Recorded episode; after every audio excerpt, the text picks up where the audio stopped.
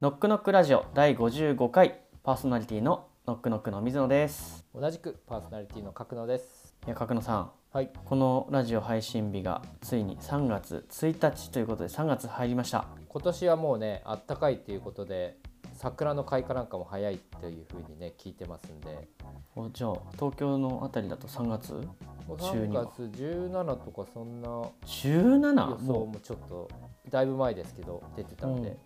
やあともう2週間3週間ぐ訪らいれでたかもしれないですけどね。桜も楽しみですねそれでは春も近づいてきているということで今週も元気にやっていきましょうよろしくお願いします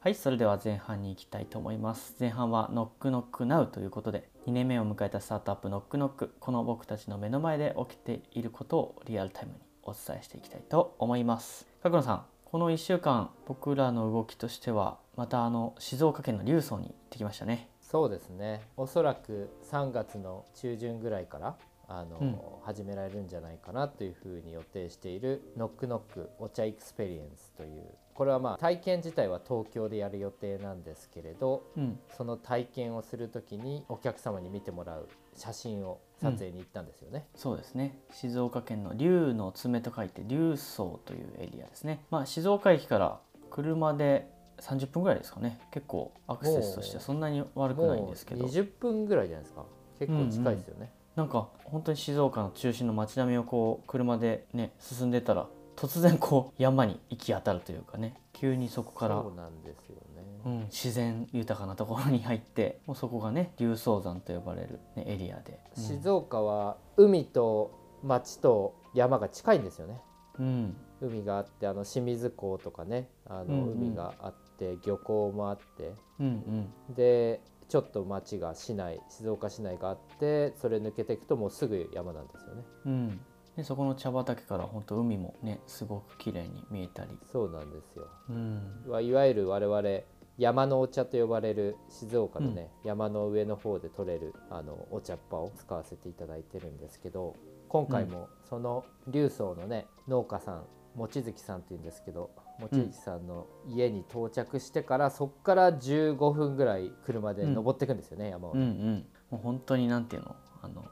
ポツンと一軒家の番組みたいなここ渡るここ行くんですかみたいなね農道っていうんですかねの山の、そうですねすごいとこですよねあれね。そうだから一緒に行ったね写真家の方は初めてそういった場所に行ったみたいでうん、えまだ行くのまだ行くのみたいな 感じでねあの結構もういいよみたいな。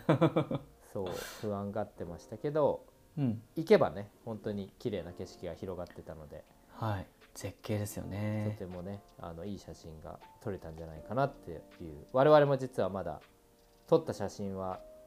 のチェックはまだしてないんですよねうん、この後ね明日とか予定してますけどそうですよねどんな画像映像が撮れているのかっていうところね望月さんもお元気そうで嬉しかったですねお父さんと息子さんとねお母さんもお迎えしてくれてそうですねもう徐々にファミリーになりつつあり ます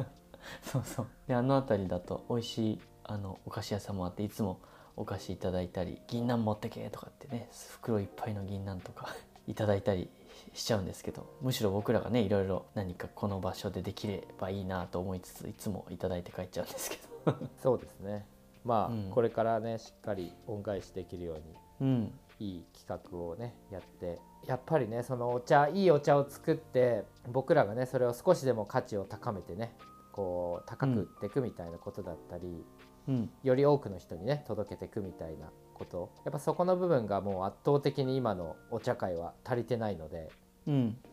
まあそこをねあのうまく楽しくできたらいいかなそうですねというところです、ね、いろんな形でね入っていただいたり参加していただいたり触れていただけるようなあのね竜聞いた話ですと龍荘のあのお茶の農家さんも70人とかあのいらっしゃった70世帯ぐらいあのあったところが今55つのあの世帯というか農家さんしかいないということで本当に数が少なくなっている中で、まあ、この場所このね地をどうこう生かして皆さんに流層のお茶を楽しんでいただけるようにするかっていうところがねこれからのプロジェクトの僕らがね成し遂げたいところなのかなというふうに思いますよね。まあですねここからまあ今はまずね東京でイベントをしてそこのうん牛荘のお茶を使ってやっていくっていうことと、あとはまあ先ほど言ったように写真を投影して行ってはないけどこう旅に行ったような気分でね流荘に行ったような気分で、そのお茶の体験をしてもらうっていうことを今は考えてるんですけどなんかね春には桜もとても綺麗だったりうん、新茶の時期はねもちろんお茶畑の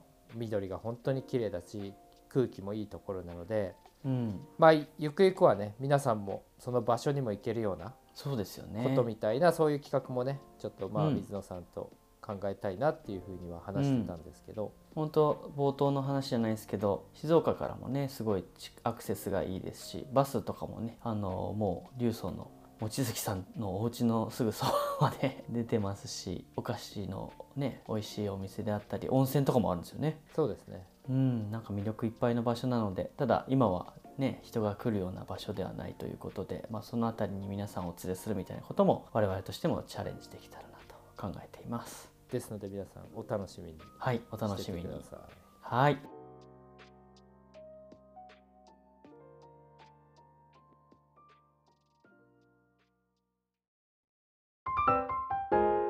ノックノック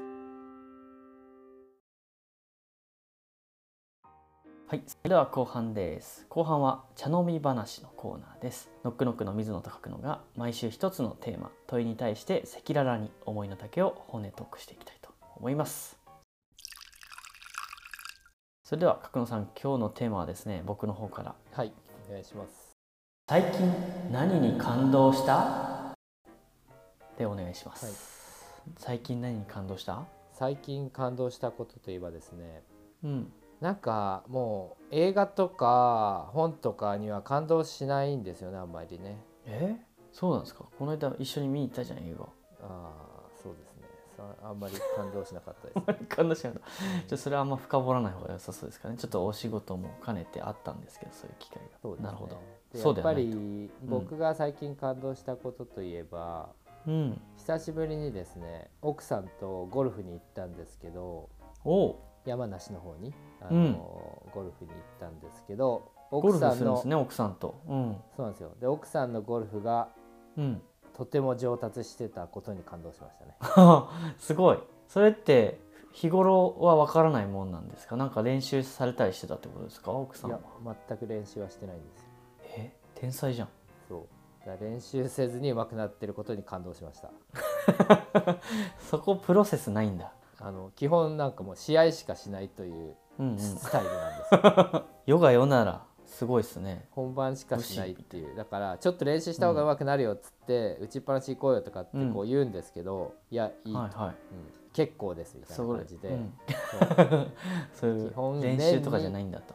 年にもう34回ぐらいしか多分しないと思うんですけどうんそうそれででも急激に上達してましたねそれあの角野さんが逆にめちゃ下手になったからそれが如実に出たとかじゃなくてああ全然まあゴルフなんで個人のスポーツなんで、別に僕のあ関係ないかは関係ないですからね、対戦ではないですからまあ僕のスコアもむしろ、うんうんうんまあまあまあ安定してるぐらいですね、うんへ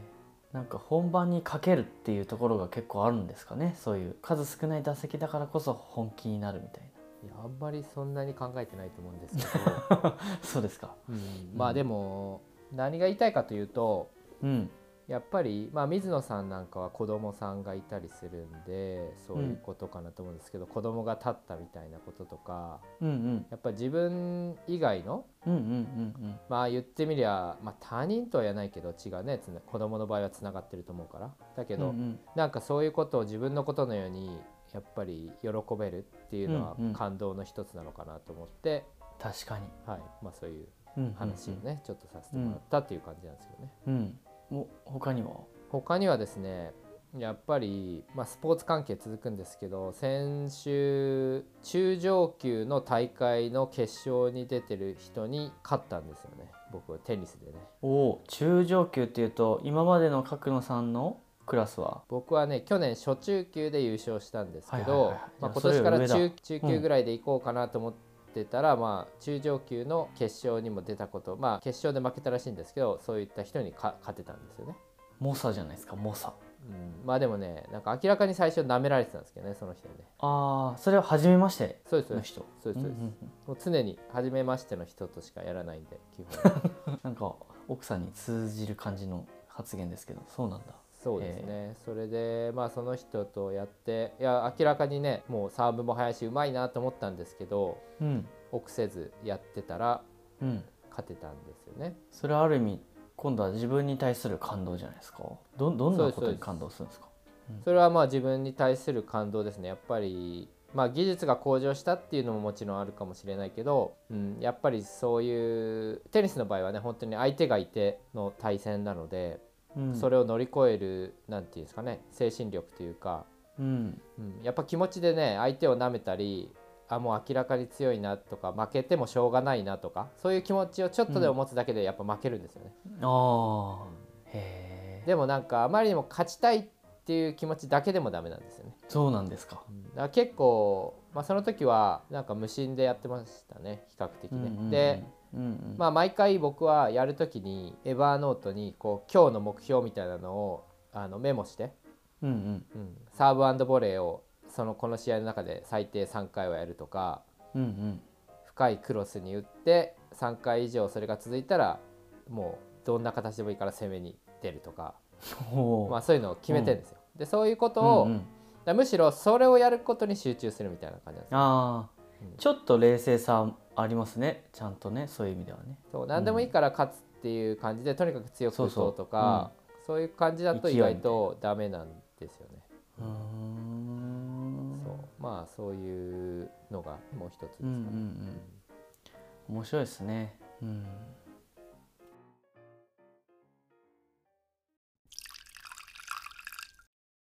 水野さんはどうなんですか僕はですね連休に実家行ったんですよ、はい埼玉県和光市にですねはいでその時に息子が電車好きで、はい東武鉄道の電車が見たいっていうお題が来たんですねうんでもね角野さんも分かりますよね埼玉で東武線東武鉄道と言ったらラビューですかそれ西武です ね東武東上線っていうのがあ東っ武て動物公園そうそうそうそっちの方にも行く北上するような東武東上線っていうのがあるんですよね近くになんですけど東武東上線以外の東武鉄道が見たいっていうお題が来てはいめっちゃ遠くなるじゃんと思いながら、まあ、その実家から一番近い東武鉄道の東上線以外が見える場所みたいなのを探して埼玉県は草加市ってとこに行ったんですよあそうか知そうってかませんすべい草の加そうそう草加せんべいのはい草加、はいで行ったことないんで行ってみるかとかって言って、まあ、そこ行ってまずあの電車をまずホームの中で1時間ぐらい見るみたいなことしたして大満足させた上でその草加せんべいのなんか買おうお土産買おうって言って買いに行ったんですよねうんそしたら草加せんべい2枚焼ける体験700円みたいなのがあってうんで普通だったら2枚で700円絶対やんないよって思ったんだけど、まあ、せっかく来たし、まあ、なかなか来る場所じゃないからって言ってやったんですよねはいはいそしたらまず8匹いるんですよ祭りみたいなやつ、うんそうかみたいなせんべいみたいなうんで僕じゃなくて子供たちに聞かさせてうんやったこととしてはほんの15分ぐらいの体験なんですけどどうやってせんべいってつく作るか知ってますやったこいとあやりなまんすか網みたいなので焼いてる感じはありますよねなんか焼肉的に、はいはいはい、うんでなんかタレとか醤油とかってうんどつけるみたいな感じするでしょ、うんその通りなんですけどえっ とその通りなんですよ。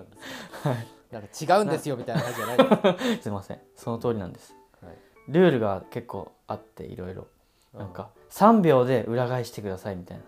あで膨らんできたらなんかこう丸い円盤の石みたいなやつで潰してあはいはいはい。もうすぐまたひっくり返して膨らんだら潰してみたいなのうをんやっていくと本当油断すると焦げるみたいなでも焦げがうまいからある程度焦がしてくださいみたいな 結構こうあたふたしながらやってってで焼いてる上に醤油かけないで全部や焼き目がついてこれでもう大丈夫だっていう状態になったら皿に下げてそこにこうハケで醤油を塗るみたいなであ焼くいやつけて焼くんじゃないんだみたいなお団子的なのじゃないんだみたいなこととかをワーキャー言いながらやってるんですけど、まあ、それも楽しいし新しいしやっぱ出来たてめっちゃうまいしみたいな自分が作ったみたいなところで、まあ、やってる本人たちもそうですけどそれを見てるさっきの角野さんの 奥さんのゴルフの話じゃないけど見ててもなんか感動するみたいなね、まあ、電車じゃなくてそっちにすごいいい思い出というか感動があってあそうか来てよかったみたいなそんな体験がありましたはいはいはい。そうするとねめっちゃせんべい買うんですよ帰りうん最初やる前にふらって見た時には何何が何だか分かんないしそんなに思い入れもないんでうんどうしようかなみたいな感じでしたんですけど うんやった後はすげえいろいろ買うみたいうんな行動に移ってしまったうんそうですよねやっぱりそういう体験っていうのはいろんなところにこうあるんでしょうね日本う全んう国ねん、でもこれこそノックノックでもうねやっぱりただの物売りではなくて人との出会いとかその土地との縁が生まれるみたいなことを通してまあある種形の見えない感動みたいな体験していただきたいですし、ね、そういう消費を増やしていきたい人に語れるようなものみたいなところの中で、まあ、かといってそうかそんな人やっぱ来てなくてうん3連休のど真ん中うんまあ体験やってるとなんかあれやってみたいみたいな人はあるんだけどまずそこに行くみたいなところのハードルもあったりするじゃないですかあとはまあおせんべいのために行くかなみたいなところもあったり結構ヒントがあるなと思って今日ちょっと最近自分はどんなことに感動してますみたいな問いにさせてもらったんですけど、うんううんん、そのせんべいの場所は草加の駅からは近いんですかいや駅から歩いて行けるようなとこじゃなくてえ草加せんべいの庭っていうお店だったんですけどはいはい車で行ったんで僕らは駅かあそうなんですらかだとね10分ぐらいはありますねそれ草加せんべいの庭うんはどうやって知ったんですかあ Google マップ現代っ子かスポット そうそう普通そうなのんです現代っ子現なんですよ草加せんべいのお店いっぱいあってうんすごい風情もあるんですけど、うん結局は Google マップで調べましたえねでもで車だ Google っマたんッでプで調べて Google マップで草加せんべいで調べたんですかはいそれでいろいろポンポンポンって出てきてなうぜんそのせんべいの庭を選んだん ですか、なんかやっぱあの口コミが良かったあー現代っ子それでなん現か代っ子っていうのかこれ体体験があるとかそういうことは書いて知らなかったあ知らなかったんですか知らなかったうんへーじゃあただ単純に食べにまあせんべい草加まで来たからせんべいの一つでも買って帰ろうかっていうぐらいの気持ちで行ったそうしかも多分僕の家族だけだったら多分やってなくてうん母親がいてですね僕のうちの母親って結構もうせっかく来たからやろうかみたいなタイプなんですよだから一瞬えこんなのやるのって思思いながらでもなんかノリノリだったので、まあ子供もせっかくだしみたいな感じでまあ、そういうきっかけだから本当にハードル高いというか普通にやらないで終わってるパターンのが多い中でやってみたらよかったみたいな感 じ期待してなかったみたいなそのせんべいの場所はどんぐらい滞在したんですか、何分ぐらいえなんだかんだでも1時間ぐらいいたんじゃないですか結局じゃあ1時間ぐらいは結構楽しめるなんだかんだ、庭でね顔はめみたいなのやったりうんなんかおせんべい選びも結構なんかやっぱりやった後の方がじっくり見たりしたんでなんかいわゆるおしゃれな感じとかではないもまあまあでもすごい綺麗な感じですようあ綺麗な感じになってるんですね、ううんんまあでもなんかそういうのってやっぱほとんどの人知らないですよねなかなかねおそらくうね、んなんか駅のね近くで誰もが通る場所とかだとかねもう歩いてたらその焼いてるのが見えてくるとか香りがしてくるとかねなんかそういう場所あったらみんな行く場所で名所みたいになってくのかもしれないですけどうんあんまそうじゃないですよね。割と駅前はねあの割とって言うと失礼だけどすごい近代的で丸いがあったりあーでっかい洋華堂があったり、な駅の周辺もすごい交通がししやすくすごい整備されてたりビルみたいのもいっぱいあって、ちょっと離れていくとなんか綺麗な川沿いの道があって木でできた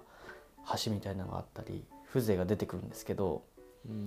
わかんないですね本当に。うんいやわかんないですよねだから、うんなんかそういうのが分かることがあればなんか草加のあたり行ってみようかっつっって土曜日半日ぐらい観光するみたいなのはあるかもしれないですよね。うん、うんとって考えにもよってはいいと思いますけどね、うんまあ、それこそね僕らの企画で埼玉県の狭山とか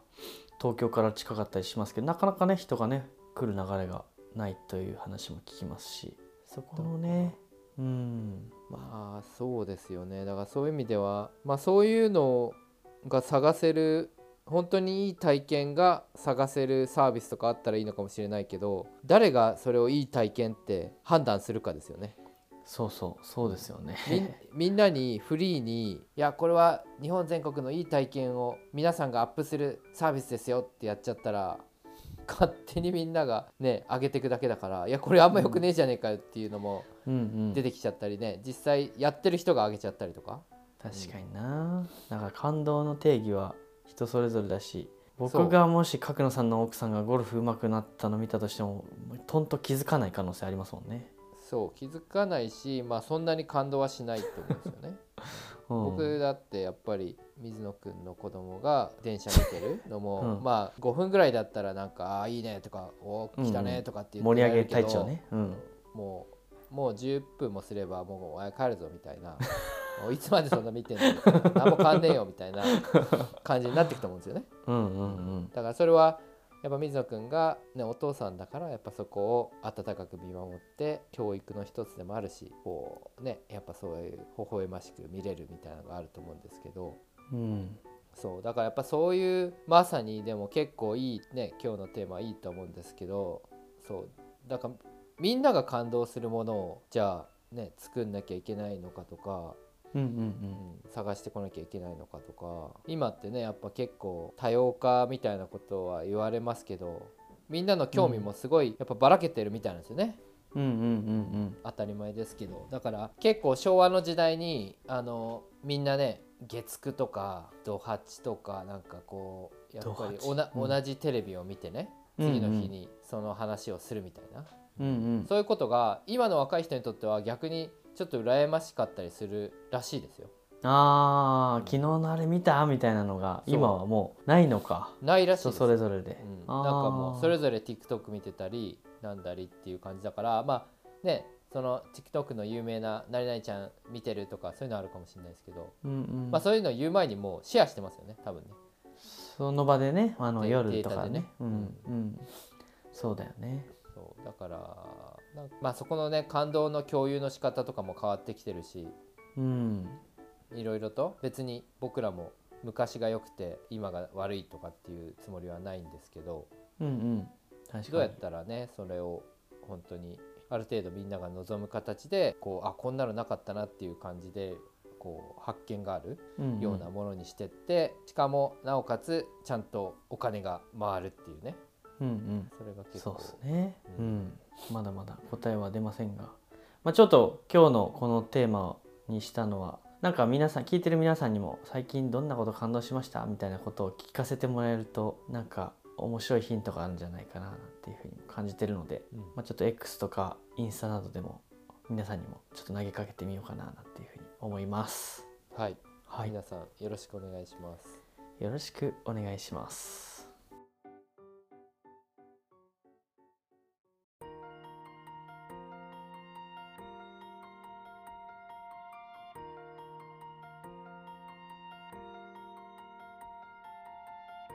それではエンディングとなります。今週の第55回ノックノックラジオいかがでしたでしょうか最近皆さん何か感動してますかというね投げかけもさせていただきましたけど感動させたいですね僕らもねこれからの取り組みの中でねいろんな方と出会っていく春の時期になっていきますがそうですね。やっぱりね、結構桜とかは感動しますからね。確かにそれもやっぱり時期がすごい限られてるしなんかシチュエーションありますよねシーンというかうん残る、うんあとね角野さんが言ったように誰かと一緒に見て誰かが感動してるとか誰かが何何かしてることに感動するみたいなの格別だよねそうですね。一緒にシェアするとかね、う花見します今年去年してないですよねん、花見はそうですね、してないですかね。流送まにあ、するか、そうですね。流送でできたらいいかなっていう感うんうんじゃあそんなこともしながら引き続きやっていきましょうじです。はい。では皆さんまた来週まで元気にお過ごしくださいさようならこれあの埼それは玉わかる。埼玉の方言ですさようなら、いやいやいや埼玉方言がないです埼玉はあんま特特に特徴のない県なうんるでさいわ。いやさよならみんな言うでしょだって 埼玉。栃木栃木とかだと「さいなら」とか「才能」とかってあるんですけどうんうん。で群馬だと「アバ」とかってあるんですけど何アバってそうなんです「か。アバよ」って感じですかね「アバ」あっていうのなんですけどあうん。埼玉は「さようなら」っていうまあ特別何もない結局埼玉小馬鹿にする感じやめて。ということで「さようなら」はいさよなら埼玉県民の皆さん。さようなら埼玉」僕は味方ですからね。 「さよなら埼玉埼」玉大好きだからね。さよなら「さよなら」